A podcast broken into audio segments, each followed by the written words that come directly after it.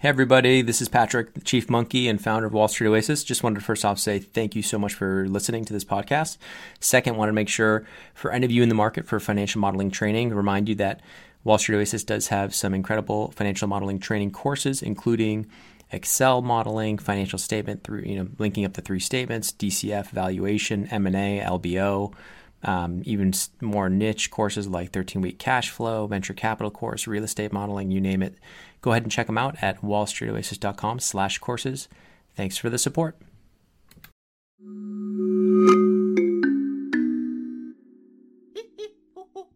Hello and welcome. I'm Patrick Curtis, your host and chief monkey, and this is the Wall Street Oasis podcast. Join me as I talk to some of the community's most successful and inspirational members to gain valuable insight into different career paths and life in general. Let's get to it. In this episode, member Mentor 1119 shares her path from a non target university to breaking into a bulge bracket investment bank. We cover why she decided to go into finance, how she leveraged certain programs to give her a leg up in recruiting, as well as the group dynamics involved dur- during her summer analyst stint, why she eventually left to go to the buy side, why she bombed a case interview, and one tip on how to avoid the same fate. Enjoy.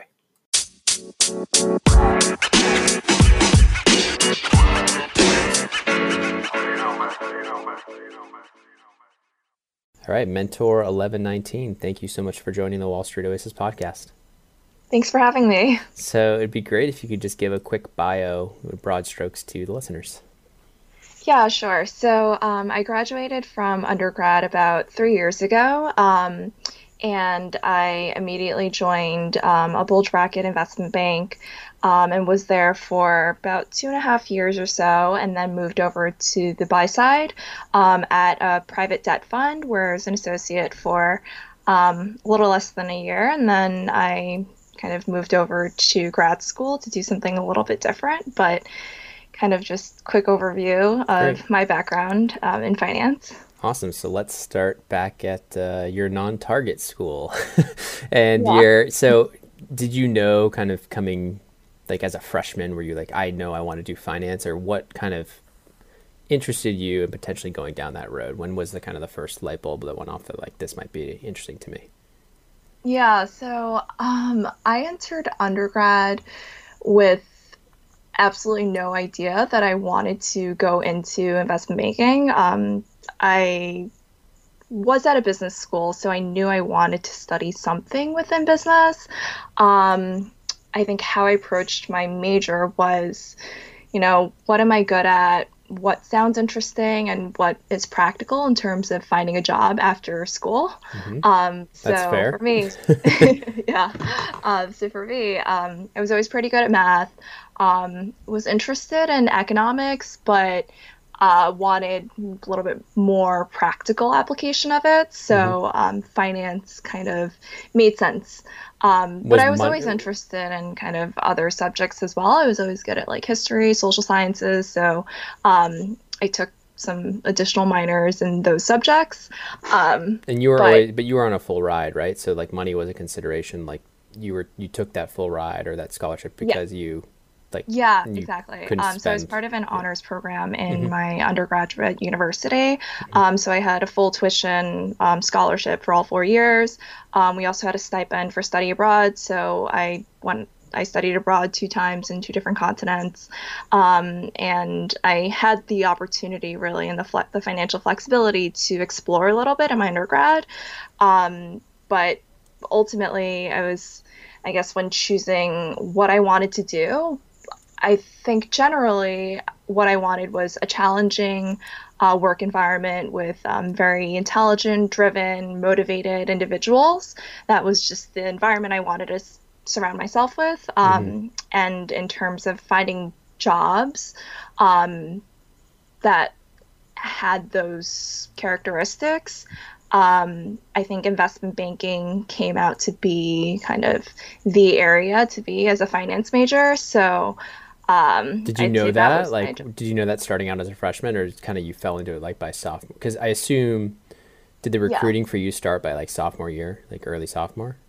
Um, or more junior year for the junior I summer. Think it started, yeah, it started junior year. I think I moved up like the year to the year, after the second you. year after me, but like formal recruiting started for me the fall of my junior year. Mm-hmm. Um, but before getting an internship or getting that summer analyst internship, um, coming from a non-target school, especially, internships were really, really important, and internships related to finance and related to banking were important. So um, I had done a number of other kind of finance internships, not directly related to banking, but mm-hmm. like, in with, finance. Um, How did you find those? Yeah, yeah. How did you in finance. Um, so like I, I did a wealth management internship at another bulge bracket bank. Um, I did like a financial like news research internship okay. um, where I did some research on like distressed debt companies. Um, you could have done another... an internship with Wall Street Oasis. Everyone always, when all of our interns always say they're shocked by like the whole the whole interview being about Wall Street Oasis because everyone wants to know about that. But no, that's funny. Um, so yeah, finance news site. So then another bulge bracket. Perfect. So you're just you're getting something somewhat relevant at least your freshman freshman yeah. and sophomore year. Yeah, exactly. So it was like somewhat relevant, not banking, but it was definitely figuring out what I wanted to do. Like mm-hmm. the first two years of school, I didn't even know honestly what banking was or what the job itself entailed. so how did you get? How did you how did you know what to say in the interviews? Like didn't did you need to know that by the time junior year came around? Oh yeah, yeah, definitely. Okay. Um, I I think how I approached understanding it was just networking with people and speaking to older, um, like like upperclassmen who had done internships, um, and also friends. Um, I just asked them, you know, like what their job entailed, what they liked about it, what they didn't, and a lot of people just generally encouraged um, me to go into banking. They were like, okay, like if you don't know what you want to do, this is a good stepping stone. You're not going to regret it. You'll learn a lot of technical skills. You'll be challenged. Do you agree with them um, now on the other side? Um, yeah, I do. I okay. do agree with them. I think it was really good advice. okay, cool. Yeah. So, so stepping back, so you kind of have the the stereotypical internships of private wealth management, maybe your sophomore year or like the finance yeah. news site, and then yeah, you're kind of coming into junior year, and there are there resume drops at this non-target for a bulge bracket. Doesn't sound quite like a non-target, but maybe I think you had mentioned before the call that for a certain group um, of, at this bulge bracket, it kind of was a target there. So can you talk a little bit about that? Yeah, yeah. So for the group that I was in, um, I was part of credit in the investment bank mm-hmm. side. So we worked closely with like DCM, mostly with leverage finance. Can you explain that? Um, like, what does that mean, credit? Like, is, is wouldn't it just be yeah. called DCM, or why is that different? Um, so it's different in that we're not like.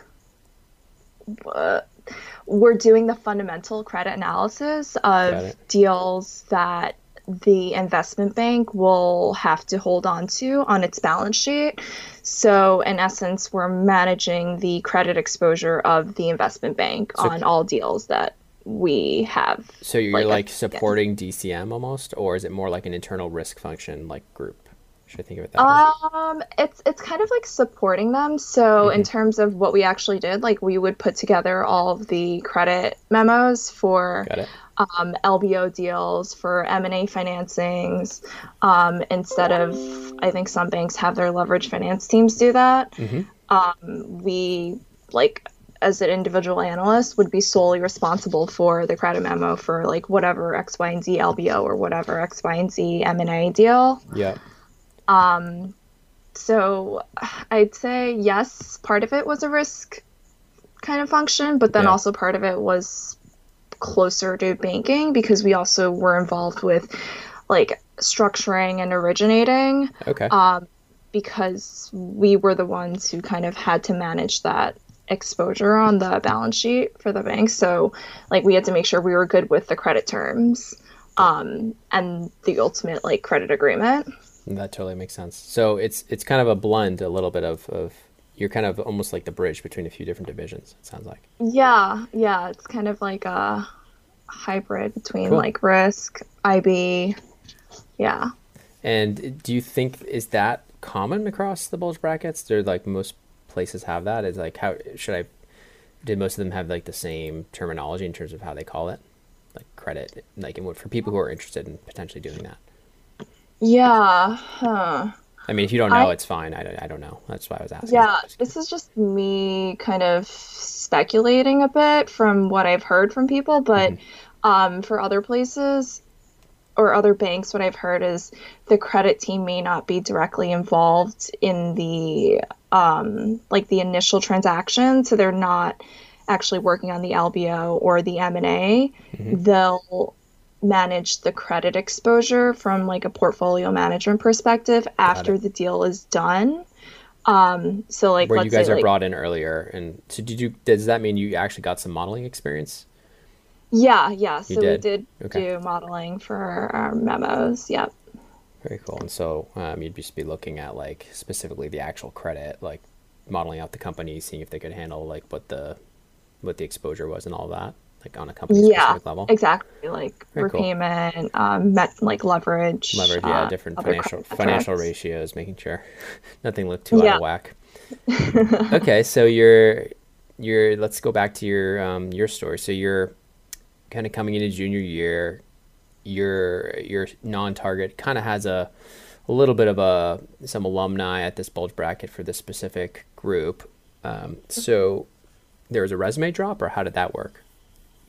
Um, yeah, so there was a resume drop that was uh, like a couple months after when I applied. So I actually didn't apply through on campus recruiting. I applied through um, like women's program, like a women's program at that bulge bracket bank. Mm-hmm. Um, and I think this still exists, but a lot of investment banks have earlier like women's kind of pipeline programs. Yeah, women's and diverse, get... women's and diversity um, recruiting. Yeah, and that definitely happens now early. Some some even freshman year.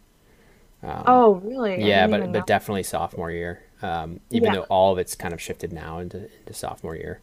oh um, wow. But yeah, no, you're right. So, so okay, great. So you applied through that, not even through the mm-hmm. resume drop. And did you were you already in a process then by early junior year, like fall? Um, or... yeah. So like early, I think like I got my offer probably beginning of November latest. Okay. And so, were you yeah. excited? Were you nervous? What was the thought when you got that offer? Yeah. I mean, oh, a ton of feelings, right? Because, like, how it works is like when you have a summer analyst position, you hopefully want to go back um, as a full time analyst if it works out. So, yeah at your junior year, you're kind of making a decision as to what your potential full time job would look like, like making a decision for two years down the line. So I think that was just like kind of stressful, but also exciting at the same time. Mm-hmm. Um, so I had a couple of other interviews at the same around the same time um, that I ultimately just turned down and I didn't proceed with because um, I like the offer that I got. Mm-hmm. Um, I like the people that I interviewed with. Um, I thought the job was interesting, mm-hmm. um, and I kind of like I like I like the industry group that I had wanted to be in, and had early indications that I would be placed into that group. So right. um, that certainty definitely, and the people that I met with um, helped me make that decision ultimately. And do you feel like um, the other processes you were in was it also through um, women's programs, or was it through the school as well? Um, or were they just the, other just processes that were just ongoing before your yeah. early in your junior year? Uh, so I think some of them were through women's programs, and then mm-hmm. some of them were through like on campus recruiting. Do you feel like talking to people who didn't go through those programs, do you feel like it gave you a significant leg up or do you feel like it was you would have made it through either way? Um I think it still gave me a leg up talking to those people because like I started kind of grabbing coffee and networking um, with these people maybe my sophomore year mm. when I still didn't know exactly what I wanted to do. Um, and they just gave me like a great idea of what to expect, like what they do on day to day, and also gave me some tips. Would people be able to do before. that if they weren't in one of these programs? Could they like make those same connections or similar connections on their own? Do you feel like it just would be harder? I guess it's not all set up. It's not kind of set up for you. maybe? Um, wait, what do you mean? Like the coffee chats you're doing your sophomore year, do you feel like other people would be able to do that too? Like if they didn't have, if they weren't part of this program? Oh yeah, totally. Yeah. I think people are very receptive to um, meeting with students, um, especially if they have like an interest. Um, yeah, I, I think it definitely helped that I reached out to people who graduated from my school, but mm-hmm.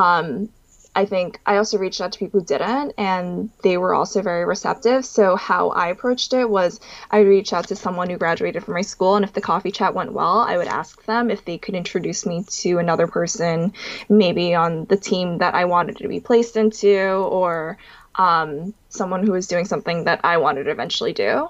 Yeah. Um, and that was the best way to meet as many people as possible because then you have a direct referral from someone that that person who didn't go to your school knows. Yeah, that's huge. Always uh, asking for that additional person at the end is such a yeah. nice little hack that can yeah, get you yeah. so many more like, contacts.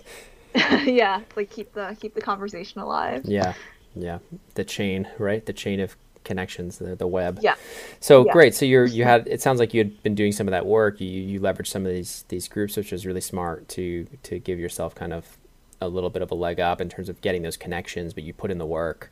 And then um, when you were doing the actual recruiting, were the interviews tough? Were they technical? Or did they surprise you at all? Anything that was surprising about them? Or were they like super like, please come join us? Or what was it like? Um, it was a mix, I'd say. So the first round was a mix of both behavioral and a little bit of technical, but more conceptual than um, like re- like spitting out a formula. Right um, or memorizing and repeating DCF, it was like, okay, conceptually, like, what type of company would you rather lend to and why? Mm-hmm. Um, and then for the Super Day, then it got technical. So I think there were maybe three or four interviewers, um, and two out of three or four were technical, mm-hmm. as in kind of go through a DCF, walk me through a DCF, um, walk through the formulas, like what happens if this. And you were like, ready. If, you were ready for that. You kind of expected that. Uh, yeah, yeah, I did. Okay. Um, I expected it to be pretty technical because credit at this bulge bracket that I was at mm-hmm. was a pretty technical role. Right. Um, so I was advised by people who had interviewed there and also worked there that I should expect to have like a typical investment banking interview. Yeah. Um, so I prepared all my technicals the same way that I would have for any other IB interview. Good, good. So you weren't caught off guard. That's smart. Yeah. That's another huge plus of networking and not just going in into it blind. Is people are pretty much going to tell you what's what's coming if you listen. Yeah, exactly. no, the networking helped a ton. Yeah. So you're so you're kind of going through this. You're you get to the super day. Tell me what that super day was like. What was it? You get in the office. How are you feeling? You're sweaty palms, or are you just like very confident going in there? Knowing had this been like your second super day? Had you already done some, so you felt more conf- uh, confident? Or? Yeah. So it was my first um, like junior summer analyst super day. Um, I think I've had maybe like one before that, but I was so nervous um, like I think the night before I was sitting there memorizing all the formulas. Um, oh my gosh. For like a DCF model, in fear that I could be asked every and anything like, oh, like how do you calculate WACC, or um, what's the cost of equity, and how do you calculate that, and what's beta, and so it was like. So how did you get yourself like under control as you walked into that office? Um, hmm like, did you I, just take deep breaths? Did you, you know, do, yeah. do a couple of shots like before going in? Like, what did you do to, to calm down? I think the morning of, I was like, okay, like, you got this. Get it together. Fine. Get it together. Yeah. Yeah, you're like, you don't know everything, but that's fine. and I think just like the people that I met during the interview were genuinely really welcoming and friendly, and they did not make me feel like I was there to just like recite every and anything that I've memorized. I think they like genuinely wanted to get to know me as a person, and that helped a tremendous amount when I started um, like going through all the interviews because I'm like, okay, like they're gonna throw in one or two technicals, but it's really a conversation between you and the interviewer. It's not them just trying to grill you and yeah, um, like no, for sure, make you crack. Yeah. Yeah yeah, there there are nightmare or horror stories of like the good cop bad cop inter- interviews where like one person's giving you all these technicals, the other one's the friendly one. But it's good. Yeah. It sounds like you didn't have that, which is which is good. Um, yeah, yeah, which is great. So, okay, so you're basically get through it. There are a few technicals thrown in there at the Super Day, but you survive. And mm-hmm. tell me, what do they do? They give you the offer right then and there for the summer analyst position? How did that work? Or like when you left um, later that day? Yeah, so uh, let me try to remember. I think it was on a Friday, mm-hmm. um, Friday Super Day, and they didn't give me the offer on the spot, but after I sent out my thank you emails that evening, mm-hmm. I had a sense because I got responses from my thank you emails, which usually means like they like you enough to want to respond to your email. Mm-hmm. Um, so I kind of had a sense like I got the offer on Friday afternoon, evening, and then Monday I got the official call um, and the email that I got the offer. It's funny you say that because I always feel like the the thank you emails like you can't read too much into it. We've had people on WSO for years being like, they wrote this. What should that? What does that mean? It's like, dude, you can't. You're not going to really know until you either get it or you don't get it. But yeah. I, everyone listening, yeah. don't read too much into the responses. If someone responds to your thank you email, that does not mean you have the offer. That's just, yeah. Because yeah, I think it's it's always mixed responses. It's hard to tell. Yeah. Um, but I think when they're clear, it's obvious. As in, yeah. I think my thank you email. Um, they were like super I friendly back or whatever. Like, yeah. Yeah, it was like, oh, you did a good job during the interview. Good. Okay. Yeah, it was it was specific. Got it. Yeah, yeah. So it's hard to be like, okay, like I did a good job and I didn't get the offer, unless some, yeah, like unless something weird happened. Um, yeah. So okay, so you um, you get the offer on that Monday. You're super excited. Mm-hmm. You're already in junior year. Was the rest of the year how did you go about prepping for the summer analyst pos- um, position? Did you do anything, or did you just feel like, hey, I got it. I'm going to enjoy my junior year, um, keep my GPA up, and then um, just kind of like go into the summer and, and work as hard as I can? Because I know, you know, it can yeah. be pretty competitive. I think mm-hmm. most bulge bracket bulge bracket banks bring back the majority of their summer analysts though for full time. Is that correct? Um, I mean, for your for yours, yes. like they, I think they probably my guess they hired 90, 90 plus percent or extended offers to 90 percent or was it less than that? I think a little bit less than that if like i look at my entire intern class okay that's fair. So 70ish percent? Yeah i think 70 percent. Okay. Um but it's a little nerve it's still nerve wracking because there's a there's a yeah. a small minority but as a minority that that doesn't get the return offer. So tell me how you yeah. went into summer analyst kind of with what was your thought process? What was your kind of game plan yeah. So, um, how I approach, well, I think in terms of return offers, it also depends on specific teams within the division. So mm-hmm. they could just like overhire interns and not, or like they don't really have a choice sometimes in terms of how many interns the team gets.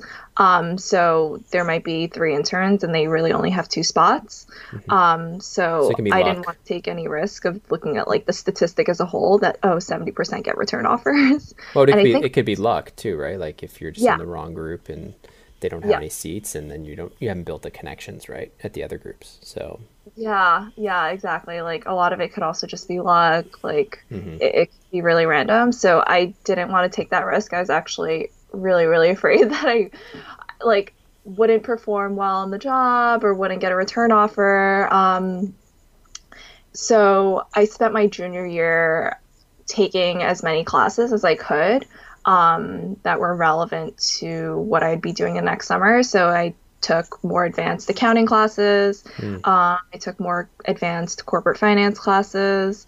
Um, I did that actually help? Do you think? Uh, yeah, I think it did help. It definitely mm. did. Okay. Um, like the accounting classes, I think helped. Mm. The corporate finance definitely. Um, you just became more familiar with the terminology and all that stuff, and yeah, yeah, yeah. And, and just like practicing doing very simple like financial analysis mm-hmm. in those classes helped like e- yeah even just understanding what like operating profit is or what ebitda is or yep. how to calculate it even though even though like i couldn't calculate it quickly i at least knew what it was mm-hmm. Um, so, so, tell me about let's let's jump to your internships. How was that? So you get there, you're again super nervous, probably first day. yeah. and you ended up getting into one of the groups I assume that you were interested in. Um, yeah. And so you yeah. start there, and do you feel like there's um, anything surprise you about the day to day? Um, I think what was most surprising was how little technical skills I had, mm-hmm. even coming as like a finance major. Mm-hmm. Okay. Um, what do you mean by that? Why did you say that? Yeah, because I mean, like everyone studies different. The people that they hire, like everyone studies different things, but they're usually pretty quantitative. Yeah. Um, but I had thought that since I studied finance specifically, it'd be directly related to a lot of the technical day to day work that I'd be doing, but it really wasn't because it was like that times a 100 mm-hmm. on the job. Can you give an um, example, like of something? Example. Yeah, yeah like, uh, where you thought it would help, and then it was just like completely different. Yeah, like something even as simple as spreading financials for a company, mm-hmm. uh, because like even though the concept is the same, like in school, you get an overly simplified version of it, mm-hmm. of like everything, really. so, like, in school, you'll have like revenue, cost of goods sold, um, gross profit. Maybe you'll have SG&A after, maybe not. But then, like, it, it's like five or six lines. Mm-hmm. And then when you go to work, you have a financial statement that has like 10, 20, or 30 line items and you're like what is all this? Like i don't know any of this. I know nothing. Do you feel like it's a disservice that the finance courses are that dumbed down or do you feel like it's where you just need to start out? Um i think it's where you need to start out. I think mm. uh yeah like because like as an undergrad i think you definitely need just the conceptual framework first um, before diving into the details. That's and I think that did help um, because it gave you a bigger picture of like what you're ultimately doing. Mm-hmm. Um, and then when you're in a, when you go to the job, then you can dive into all the little details. So were you super stressed because like you were like I don't know any of this, and then like trying to pick it yeah. up on the job and be useful as a summer analyst? yeah, so like definitely was really stressed, but like so is everyone else. Mm-hmm. Um, and other people also having studied finance or like engineering or math. Yeah. Like no one really knew what they were doing. and so how many hours do you think you were working that summer on average? Uh, on average, I probably went in every day at like 8:30 and then I left no earlier than like no earlier than 10, 10 30, 11. So you're working like 12, and then I worked so like 60, like 70 a, hours a week? Yeah, at least 60, mm-hmm. 60 hours. Okay, so not the worst internship ever, but still not no. easy. yeah, yeah. I definitely worked a lot of weekends too. Yeah. Um, okay. Yeah. So tell me, as you're kind of getting through the internship, you're put on a few projects, I assume, and you're trying to be helpful to the analysts tell me how you made yourself useful or tried to make yourself useful. Did you just stay out of their way? How often were you bothering the analysts when they gave, when they did give you something to do? How did you kind of handle that balancing act? Yeah, so I think as a summer analyst, um, as an intern, it's really important to just show initiative and just like positive energy and eagerness to learn, curiosity, without being too overboard where you're burdening them more so than you're helping them. Um, so what I did, how I approached it was just like, okay, like what what can I do to help make their life easier working on this deal? I can do something as simple as just like maybe just spreading the numbers for them so they don't have to do that and they can focus on like X, Y, and Z other things. Or if they're putting together a diligence list, I'd offered to add questions or um, to the diligence list or like read through certain materials that they may not have time to read through. Mm-hmm. Um, so just kind of like finding yourself, like finding areas that you can be helpful in and taking initiative. Um, also showing curiosity and kind of being like, you know, I, I genuinely want to know about this and I want to learn about this. Um, how can I help you? Okay. Um, yeah. and so, did you? I guess, did you feel like by halfway through, or when did you feel like? Did you feel like you were helping, or did you feel like you were more of a burden? Uh, probably changed. Probably switched by the end. You probably felt a little bit useful. Yeah. I'm guessing. I think they didn't actually put us on anything really big until at least like middle to mid end of our internship yeah. when we had gotten a better grasp of the technical aspect of the job. Were your analysts working super long hours? Um, some of them were, some of them weren't. It just depended on their deal flow. Mm-hmm. Um, but yeah, like some of them were definitely working a lot, and those are the ones that we were staffed with. Yeah. Um, so how did but, you know? How did you know you were doing a good job? How did you know you were in line for a return offer, or did you know? Until like when? Yeah. When did you kind of get that sense of like you're doing okay, you're you're on the right track, and then yeah. um, it'd be great to hear, yeah, how how and when you got notified about that. Yeah. Uh, I think in the first half of the internship, it was really hard to tell because no everyone, one knew anything and everyone was yeah. just trying to learn as much as they could. Yeah. Um, I think during your mid-year, a midsummer evaluation, that's when you get a sense mm-hmm. of like how you're tracking and um, whether or not you'll get a return offer.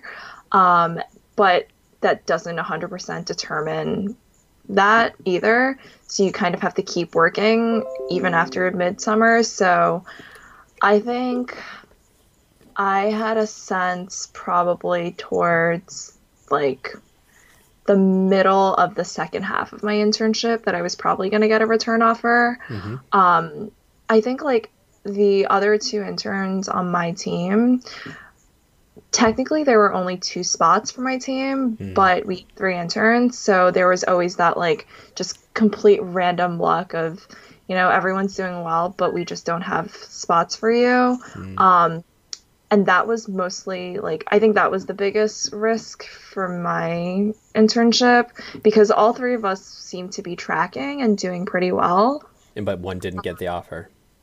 Huh? But one person didn't get the offer. um no so like i think in the middle of the second half of the internship they just figured out that they would they're going to hire three interns instead of two Okay. So that's when we had that's when all three of us had a sense that we'd probably get a return. Um, but up until that point, I think we were all like, "Oh, like who's Uh-oh. going to be the person who needs to find another find another job?" Okay, that's good. That's good. Yeah. So it wasn't too stressful once they said, "No, we're gonna get three. We're gonna bring in three. So, Yeah, yeah. um, so tell me a little bit about, um, yeah, just how that that whole transition going into senior year with a with a full time offer. Did you accept immediately? Did you try shopping it? What was that whole process going into that? Because I know it's, I don't want to keep you too much longer. Yeah. Um. So I actually And I want to get into the actual job. Huh? I want to get into the actual job a little bit too. So Okay. Um, okay. So I didn't shop. I kind of I enjoyed my internship a lot. I enjoyed the people I work with, so I took the offer maybe like a week or two after I got it. Mhm. Um, and also I was studying abroad the semester after, so I didn't have time to shop. I kind of had Yeah. to take what I got, but I was happy with what I got. So awesome. yeah, It must have been exciting. You probably enjoyed your time abroad a lot more. yeah. Uh, oh yeah, right. amazing. and so then you get come back senior year you finish up you graduate and then is it the same set of nerves kind of after you had done the internship or did you feel like you were a little bit more ready um, since you were at the Yeah. same firm same group Yeah, no, I definitely felt a lot more ready. I knew the people I was going to work with. Um, Yeah. I knew what to expect at least, or what they expected from me. Mhm. Um, so it made it a thousand times easier to join a team of people that I knew. and i assume the the base salary was like the typical i don't know what it was back then like 75 80000 Uh, I think it was 85. 85 okay Yeah. and so then from there was it the expectation like the hours were going to be 60 to 80 hours a week or was it considered like a group that was or yeah a division that was pretty rough or something that you know you, you'd be I don't know, depending on deal flow, it could get up to 90 or 100 hours, or was it more like, you know, Yeah. 80 tops? Uh, I don't think it ever went to like 90 or 100. It was more on the moderate side, so like yeah. 60 to 70, 80 on a bad week, mm-hmm. but like 60 to 70. Um, and then weekends maybe once, twice a month. Yep.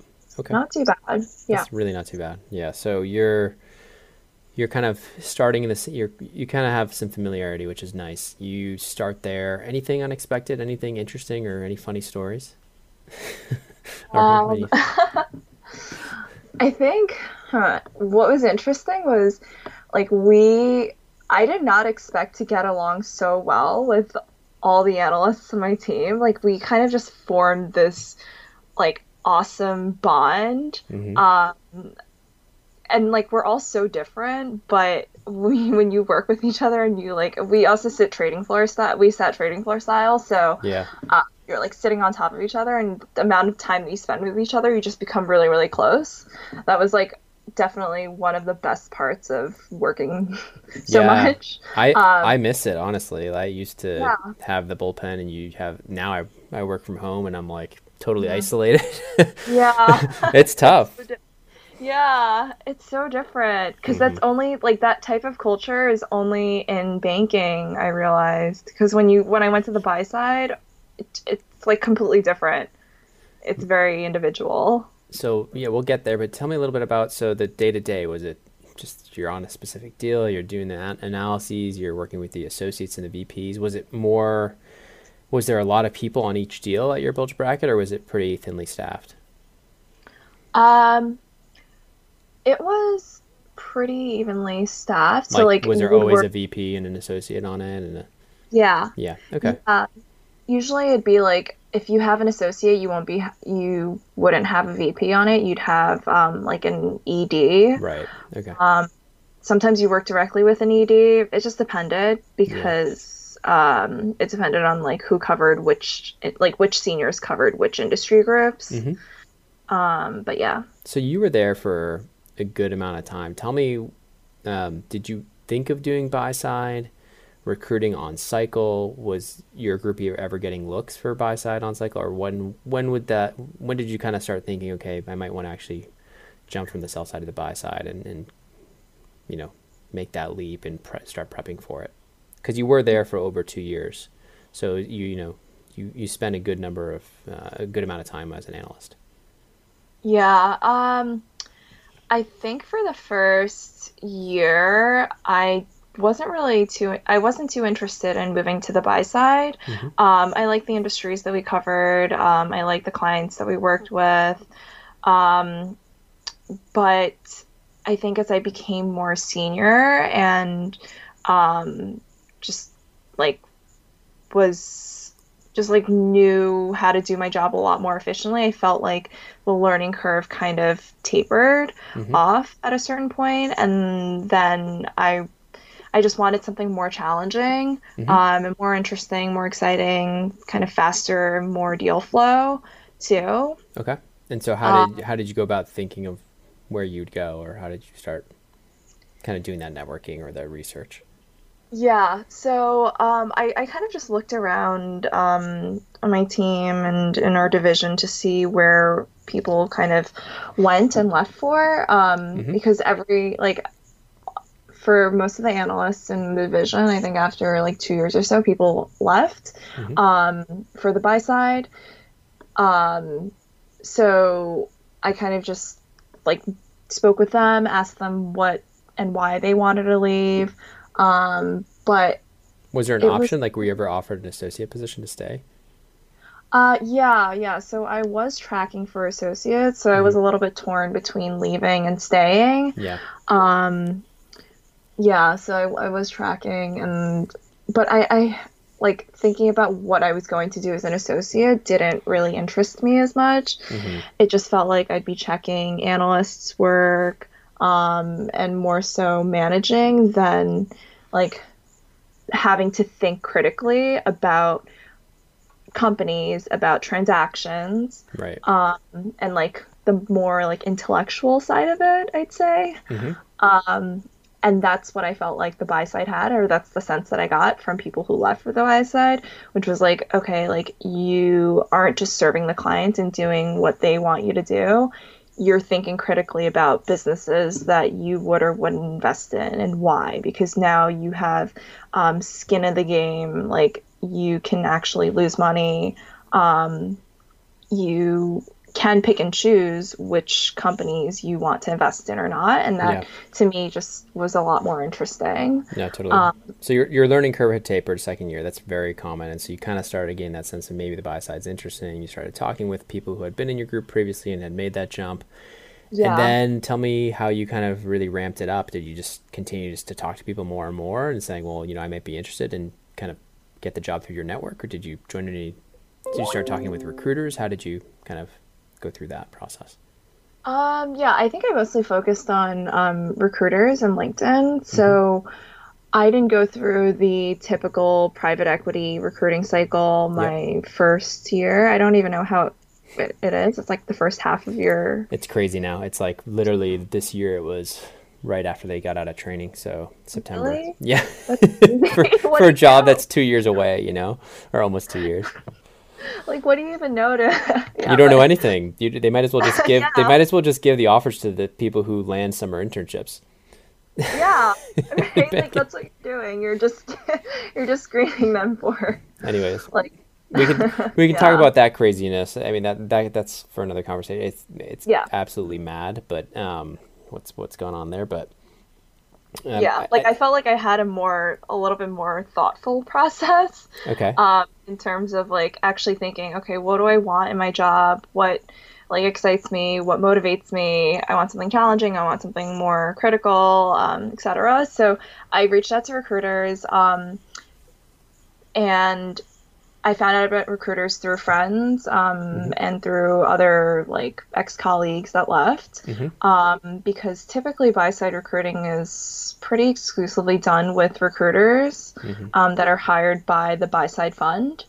Um, so like recruiters reach out to me. I found recruiting companies and I reached out to them. So yeah, we have a uh, recruiting arm as well through WSO, and so we we started a few years ago, and we have. Mm-hmm a good number of you know most of our our clients are are buy side you know oh, really? lower middle market middle market yeah i mean it's something new for us but yeah um absolutely agree i mean most of these places are you know if they're smaller from five to like 20 professionals they don't typically have a dedicated hr like a large bulge bracket bank so they yeah. they they yeah. lean on recruiting companies to help source and screen candidates. But yeah, so you're so okay. So you started talking to some recruiters. You kind of started getting pitched different roles. And tell me, um, was w- were the recruiting meetings? Did you go into them like assuming they were interviews, or did you like did you prep for those, or did you feel like it was more? Did you use them more as an exploratory type meeting? Uh, I think in the beginning I used them more.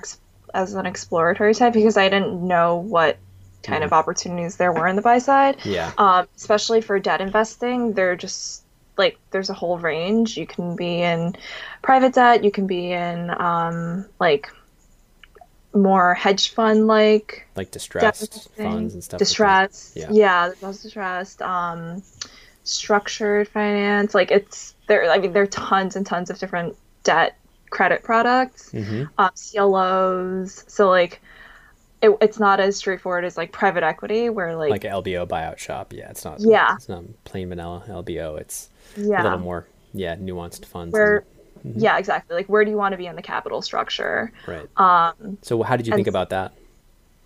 Um. So how I approached it was I think part of it was just based on my previous experience, and then part of it was just what I want, like what I was curious about. So, what were you? what were you curious about? Like, what did you kind of gravitate toward?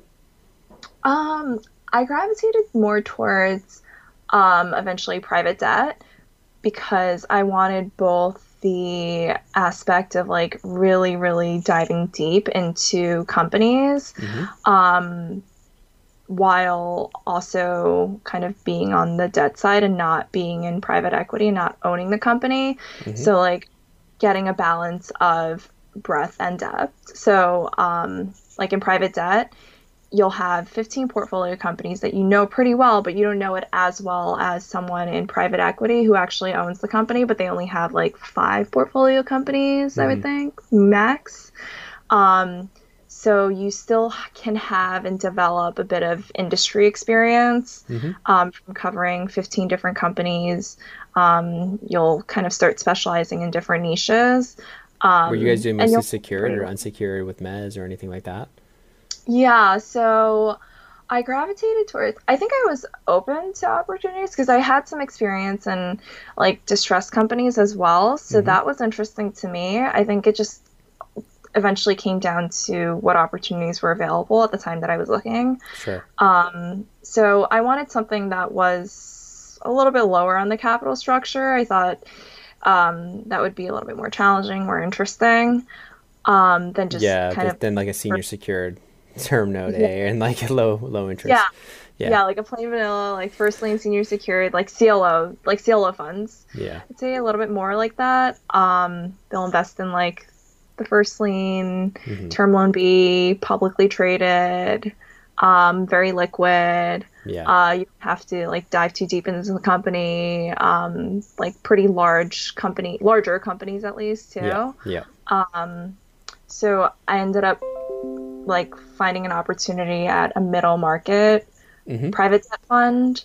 Um, yeah, so like having the exposure of really diving deeper into companies while not owning the company, but having a little bit more like quantity, like volume. Yep. That's, that's um, fair. Yeah. So you, when you started this, was this the first interview like with the company that you took, or was it had you been interviewing, you know, for several months? How, tell me about that process. Like, did you interview like twenty companies, five companies, only two, one? Yeah. How did that go? Uh, how many did I interview? Like two, three? I think 3 mm-hmm. Okay, so not too many. Um, mm-hmm. Yeah.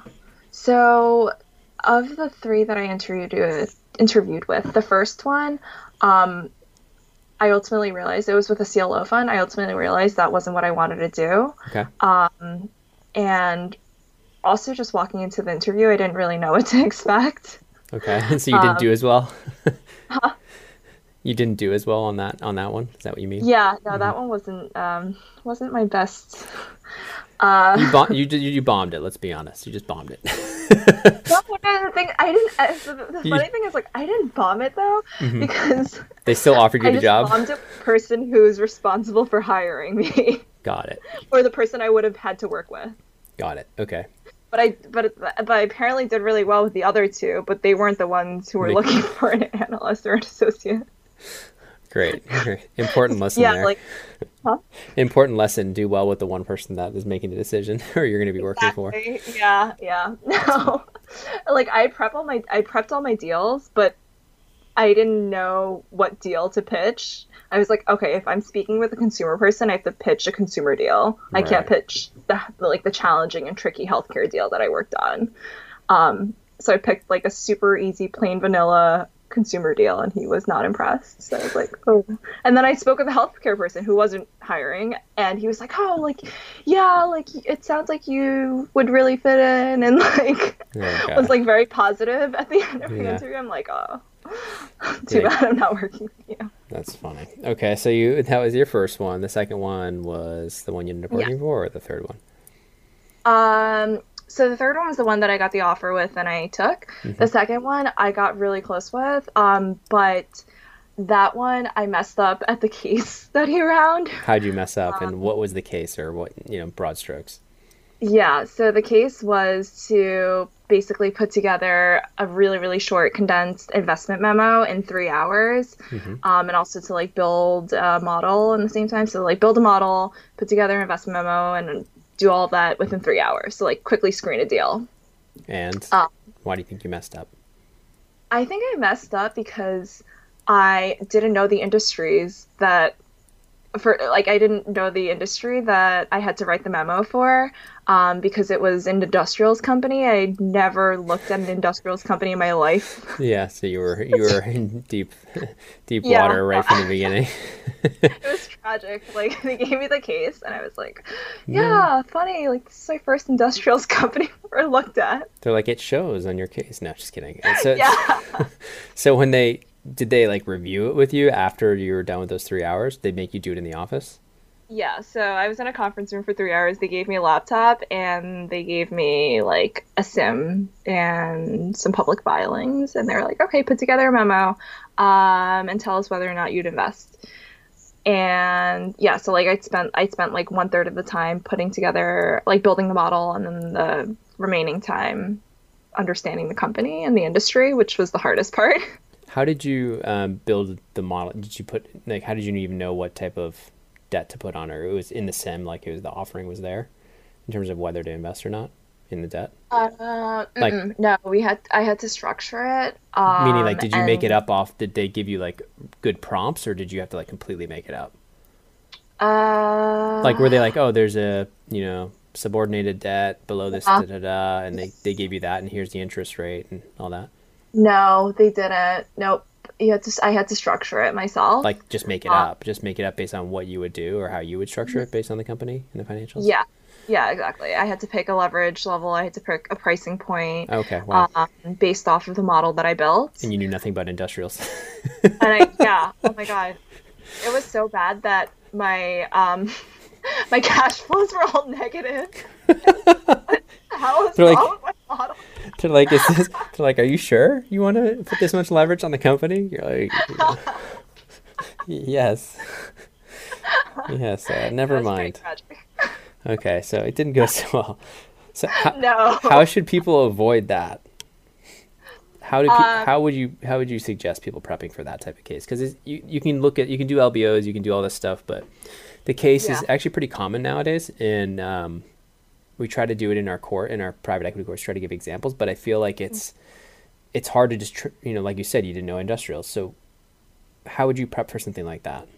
Yeah um i would say apply for jobs that you have some industry experience in because yeah. that can make like the biggest difference. And if you don't learn about that industry. Before like if you cover so you knew that this fund you knew they did industrial investments and you um, I knew that they did, and I think most, a lot of private, um, a lot of middle market private debt funds typically have a pretty big industrial exposure in their portfolio. Got it. Okay. Um, but it was either industrial or technology were the cases. Um, okay. And I just, yeah. Didn't. Well, I didn't mean to bring you back to that nightmare. I apologize. no, it's okay. It's funny looking back at it. Yeah. Apparently, like it wasn't that bad because I had a friend who was close, like who had a friend there, and he was like, "Yeah, like they just thought you were really junior, and they wanted someone more senior." I was like, "Are you sure?" Are you sure that's a nice way to put it? Yeah. yeah, I know. I was like, "Okay, sure." Um. Anyways, okay. So you end up the, the third fund. You end up doing better. Was there another case that you had to yeah. face in that one? Yeah, so that case, um, it was better. Also because it was a take-home case. um, okay. So they gave it to me on like a Friday afternoon, and I had to present it Monday morning at like 8 a.m. before their investment committee. Was it similar, like a a model with a like a investment memo that you had to put together? Yeah, yeah, it was similar, okay. but much more detailed. And this one, I'd say, was challenging in the sense that I had to present it in front of the entire investment committee instead of just like a couple of principals, like three or four kind of mid level guys. I had to present it in front of like the CEO down. So how many people? Uh, like 20? 10? 10. Yeah, it's in, that's very intimidating. 15, maybe. Yeah. I and know like, as an associate, I was intimidated to do that, so I can't even imagine like just not even having the job and you have to go in yeah. and that's your interview. I know. I walked in like we were in the conference room. It was filled with people and also all men because I'm like a woman. Mm-hmm. So it's super intimidating. I'm like, okay, this is so weird. But you had did you feel um, like you were confident because you knew you had done the case really in detail? You knew were you yeah. expecting them to like grill you on it? yeah, I expected them to grill me on everything. So I like duh, like I spent every hour of my weekend on that case mm-hmm. trying to anticipate every and anything that could have come up. And so, do you feel like you had anticipated most of them, or were there any curveballs that kind of threw you off? Um, I think I anticipated most the mm-hmm. most of them, but the only things that I couldn't anticipate were just like comparable analysis because I came from a bulge bracket bank, so I had no resources to mm. kind of put into perspective the company. Um, because we, I, yeah, like I didn't know middle market companies. Right. And so they asked me a couple of questions in that sense, but they didn't expect too much. Okay. Um, because they knew where I was coming from. Yeah. Okay. So how did you hear about the offer after you kind of survived that gauntlet? You come out and like they call you that night. They call you a couple days later. Um, I think I got. Oh, oh yeah. There was a third round. Oh, okay. Um, so when I got invited to the third round, I kind of knew that, like, they probably were going to give me the offer. Mm-hmm. Um, and the recruiter gave me a sense, um, that it was like, looking good. That afternoon. Hmm? That it was looking good. Yeah, yeah. Um, like, I also got a thank you email uh, well, I got a response from my thank you email saying like, "Oh, you did good with the case. You like you did a good job on the case." And I was like, "Okay, I think this is like a positive because it's a partner sending it to me." Yeah. Um, so I kind of had that sense, and then when I went to the third, like the final round interview, they gave me the offer. Like the CEO gave me the offer on the spot. Mm-hmm. Um, and so, so, did you feel like you had to accept it right there because the CEO is presenting it to you? Oh my god, I was so scared. I didn't know what to say. Like where you're like, uh, this is awkward. like what if yeah. you, you're like, I'm actually have a final round later today at another. what did you say? Did you say like, thank you, I'll get back to you, like, or did you say I'd be excited, thank you? Like, I mean, I think that's so awkward when they try to do that. Yeah, I know. It was definitely a power move. like, it was a very much a power move. So tell me how you yeah. handled it. Um, so I kind of just just thanked him. Um, I tried to say nice things about the fund. I was like, yeah, like this sounds like a great opportunity. It sounds very exciting. It sounds like something that would be great for my career. And then was he said, pissed about that, or she pissed when you said that? like, but you're no, not accepting. No, no. no, he was he was understanding. I think he knew. Yeah. Um, but he had asked me, like, specifically, like, like, are you going to accept the offer? Not just here's the letter. Right. And so what did you say? You said yes. Um, and I was like, um, I don't want to give a definitive answer, but I'm leaning towards yes. Fair. I think. So people... I, yeah, I didn't want to like completely. I like... think we want to. I think we want to write. I, I don't want to give a definitive answer, but I'm leaning towards yes. I think that's a great quote. We'll we'll uh, we'll use that for everybody. If you're put in this situation, which is very can be very awkward, and especially if you know you have other, if it's not your number one choice, and or you have other interviews yeah. coming up, just say this exact phrase. I don't want to. okay. um, fair enough. Because you never want to say like, yeah, totally, and like completely lie if you're gonna reject them. Of course, leaning towards yes is good. Um, okay, well, it sounds like well, so you you accepted the job, you started there soon thereafter and you didn't stay there for you a little um, almost a year. You ended up leaving, deciding um, you wanted to kind of take a pivot and go to graduate school for something unrelated, which is totally cool. Um, yeah. was it was it the industry itself? Was the firm itself that kind of made you want to feel that way? Did you feel like you were burnt out after doing um, the analyst years and then jumping straight to the buy side? What was your, or was it just really just a, pa- a separate passion that kind of was pulling you? Um, uh, I think it was like a confluence of so many different factors all together. Like, okay. I liked what I was doing, I think, fundamentally. Like, I like learning about companies, industries, businesses, and investing. Mm-hmm. Um, but I didn't want to focus on like the domestic middle market for my entire life. Okay. Um, so I actually moved to a different country to study for my grad degree mm-hmm. um, because ultimately I want to still work in some type of finance space, but maybe investing in um, like investing with an impact mm-hmm. or um, like Impact investing, yep. Social, yeah, or sustainable finance. So, mm-hmm. kind of using my background, but having it go towards something that's more meaningful for me personally. And that's just the aspect of the job that I always felt like I was missing, regardless of where I was at the bank or at, on the buy side. Um, I think that's great. Good for you. Yeah. Yeah. Thanks. All your passion. Uh, I mean, you're going to be doing this you know, for how however many years, twenty years, you might as well do something where you feel good about it, right? Yeah, yeah, exactly. And I thought about like how long my career is going to be. I have another like 40 years at least, mm-hmm. hopefully, mm-hmm. um, in my career. And like, where do I feel like the industry as a whole is moving towards or will be moving towards in those next 40 years? And I think sustainability definitely is going to be um, an area that's going to grow in the span of my career. So why not take that step to kind of be a part of that or to help create that? That's great. Yeah, no, um, I, th- I think you're you have a very bright future ahead of you, um, and it's exciting. I'll I'll be watching. Um, and, I hope. yeah, and let me know if I can ever be helped. I really appreciate you taking the time to to yeah. share your knowledge and your wisdom. Of course, and thanks for uh, speaking with me. It was great talking to you, and also hearing about also different products that Wall Street Oasis offers. Yeah. I didn't know that you guys offer all these things. we have, yeah, a lot of stuff. A lot of stuff keeps us busy.